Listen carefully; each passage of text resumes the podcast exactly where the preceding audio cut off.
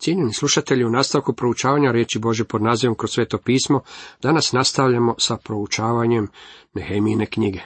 Osvrćemo se na šesto poglavlje. Čitamo ovo poglavlje.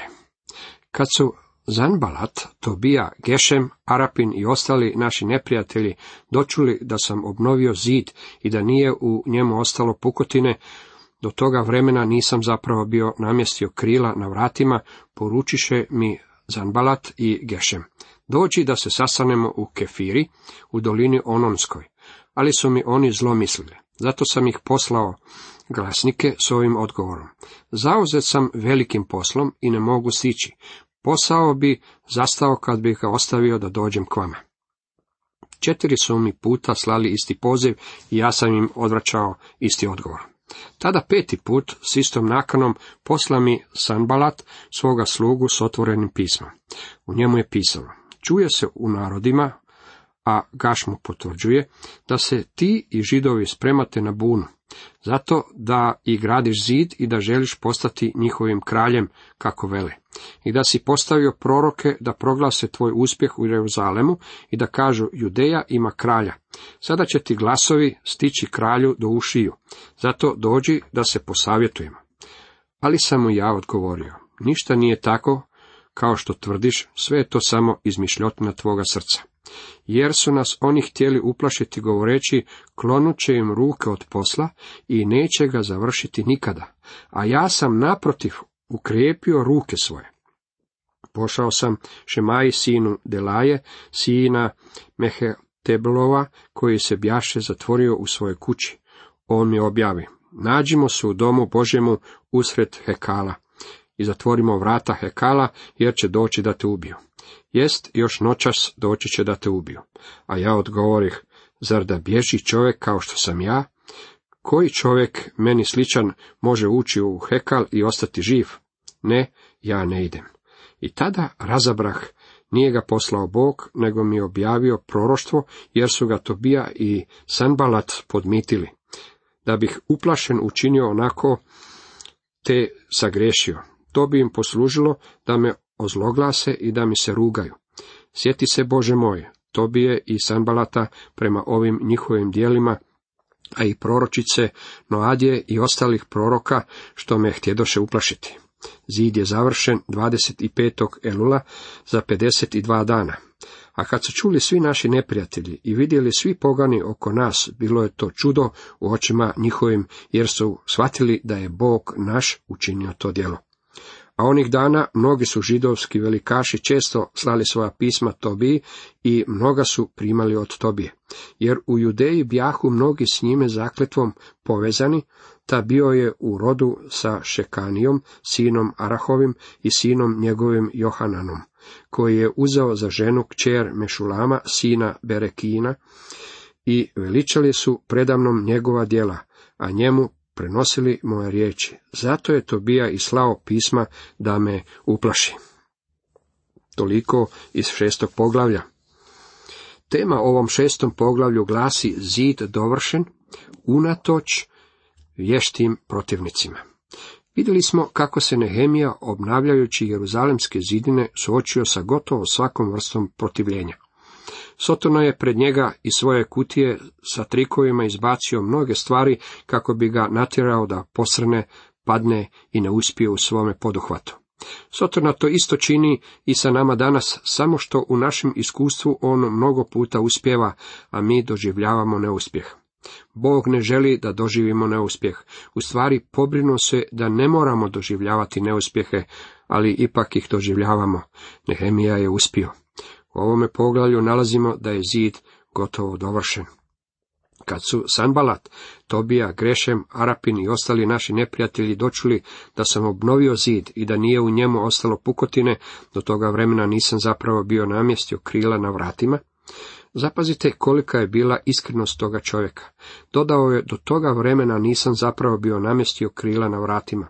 Nehemija u velike poput Natanaela, jer u njemu nije bilo nikakve prevare, nije bio lukav ili prepreden. Nažalost, postoji mnogo ljudi koji vam o svome crkvenom dijelu neće reći baš sve što bi trebali u određenim stvarima. Mnogo puta njihova izvješća nisu iscrpna i potpuna, iskrivljena su, napumpana su i dopunjena, a cijela istina nije rečena. Kod svojeg liječnika uvijek sam cijenio iskrenost. Prvo što mi je rekao kada je posumnjao da imam tumor bilo je, reći ću vam istinu, jer ako to ne učinim, nećete imati povjerenja u mene. Od tada do danas iznio mi je sve podatke koje je pretragama dobio. Kada je izgledalo da za mene više nema nikakve nade, rekao mi je tu činjenicu otvoreno.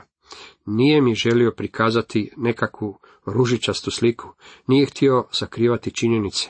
Rekao mi je kako jest, uvijek sam to cijenio, kaže dr. McGee. Poštenje i iskrenost su vrline koje su nasušno potrebne u poslovanju, društvenim okupljanjima i u crkvi. Naravno da ne smijemo biti prosti i neotesani. Ako vas upoznaju s kakvom damom, ne morate joj reći da je lijepa, ako ona to nije. I onako je ne možete zavarati. Mislim da ona dobro zna gdje stoji. Jednostavno moramo biti iskreniji u svojim međusobnim odnosima. Kada su neprijatelji Zanbalat, Tobija, Gešem i ostali čuli da je zid dovršen, Nehemija pošteno priznaje da je to izvješće bilo pretjerano. Vrata još nisu bila dovršena, Nehemino poštenje bilo je izuzetno. Rekao je kako jest. Poručiše mi Zanbalat i Gešem, dođi da se sastanemo u Kefiri, u dolini Ononskoj, ali su mi oni zlomislili. Zato sam im poslao glasnike s ovim odgovorom. Zauzet sam velikim poslom i ne mogu sići. Posao bi zastao kad bih ga ostavio da dođem k vama. Neprijatelj sada mijenja taktiku. S obzirom da više nisu mogli zaustaviti posao, sada predlažu da se sastanu sa Nehemijom i izrade neku vrstu kompromisa. Nakana im sigurno nije bila Nehemijino dobro stanje, to je stara sotonina taktika. Ako ih ne možeš pobijediti, pridruži im se. Danas se ta taktika naziva ekumenski pokret. Mjesto gdje su se trebali sastati bilo je u Ononskoj dolini. Nehemija je s pravom odbio njihovu ponudu. Nehemija je rekao ne. On je, jer su oni mislili zlo. Kovali su zavjeru protiv njega, vjerojatno ga nastojeći ubiti. Nije imalo svrhe ulaziti u previše detalja s neprijateljem. Jednostavno im je poslao glasnika sa porukom, zauzet sam velikim poslom i ne mogu sići. Neprijatelj je želio kompromis, ali je Nehemija rekao ne. I u današnjoj crkvi postoje ljudi koji žele sklapati kompromise. Oni drže da ste pristrani i dogmatični ako niste voljni sastati se s njima i postići neku vrstu kompromisa. Vrlo davno sam se prestao sastajati s takvom vrstom ljudi. Danas se sastajem samo s ljudima koji su voljni sastati se oko osobe Isusa Krista. Zapanjili biste se kada biste vidjeli neke od crkvi u kojima sam održavao sastanke. Iako sam u krajnjem neslaganju sa organizacijama i nekim od njihovih doktrina, spreman sam sastati se s bilo kim oko Kristove osobe, ali uopće nisam spreman sastajati se s neprijateljem. Ako pogledamo unatrag nekoliko godina, vjerujem da je William Brian učinio veliku pogrešku sastajući se sa Clarenceom Darovom u Clevelandu u Tenesiju u Americi, kako bi raspravljali o evoluciji. Mislim da je Brian pregazio darova. Svaka nepristrana osoba koja pročita raspravu morat će doći do zaključka kako je Brian bio na pobjedničkoj strani, ali mislim da je bila pogrešna sama činjenica da je pristao sastati se sa darovom. Radilo se o izgubljenoj bici i od tada se pokazalo da je tako. Ne možete pobijediti neprijatelja sastajući se s njim po takvim uvjetima. To je moje uvjerenje. Iako sam rukopoloženi propovjednik, ne pripadam nikakvoj denominaciji ili organizaciji, kaže dr. McGee. Kao rezultat toga mogu se sastati sa bilo kojom osobom ili skupinom koja vjeruje Bože reći, vjeruje u božanstvo Isusa Krista i vjeruje da je On umro za naše grijehe, bez obzira kakvim se imenom nazivaju. Meni to uopće nije važno. Međutim, nisam voljan sastajati se s neprijateljem. Nehemija je činio dobro djelo i nije imao vremena da siđe i trati ga s neprijateljem. Boži ljudi ne trebaju sklapati nikakve kompromise. Nehemija je imao beskompromisni stav i zbog toga ja mu se divim. Četiri su mi puta slali isti poziv i ja sam im odvraćao isti odgovor. Tada peti put s istom nakanom posla mi Zanbalat svoga slugu s otvorenim pismom. Neprijatelj je bio uporan. Uvijek je tako. Jesu li uistinu željeli biti prijateljski nastrojeni i jesu li željeli sklopiti kompromis sa Nehemijom? Stvar je u tome da je Nehemijina nazočnost bila očajnički potrebna u Jeruzalemu kako bi se dovršila izgradnja zida. Neprijateljstvo i njegovo pismo bilo je napisano pristojnim jezikom, međutim radilo se o udici na kojoj je bio mamac. Zapazite da je u pismu bila sadržana i pretnja. U njemu je pisalo čuje se u narodima, a Gaš mu potvrđuje da se ti i židovi spremate na bunu, zato da i gradiš zid i da želiš postati njihovim kraljem, kako vele. Stari je Gašmu uvijek sa nama, on je najgori, tračer od svih koji postoje. Otkrio sam da su ponekad najgori ogovorači upravo muškarci, a ne žene. Ovo pismo u kojem se Nehemiju optužuje da planira pobunu protiv Perzije kako bi utemeljio zasebnu državu, bilo je objavljeno u javnosti, bilo da je bilo izloženo na javnom mjestu ili da je bilo naglas pročitano. Bilo je smišljeno da obeshrabri one koji su radili na izgradnji zida. U njemu se Nehemiju optuživalo da želi postati kralj.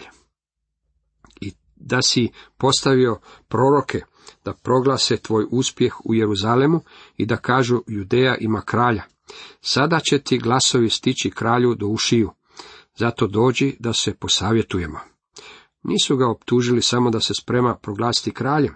Također su ga optužili da je unajmio proroke koji će poduprijeti ono što im on kaže. Bile su to strašne lažne optužbe protiv Nehemije. Pismo je ukazivalo da žele saznati jesu li glasine istinite, jer su se spremali dojaviti to kralju.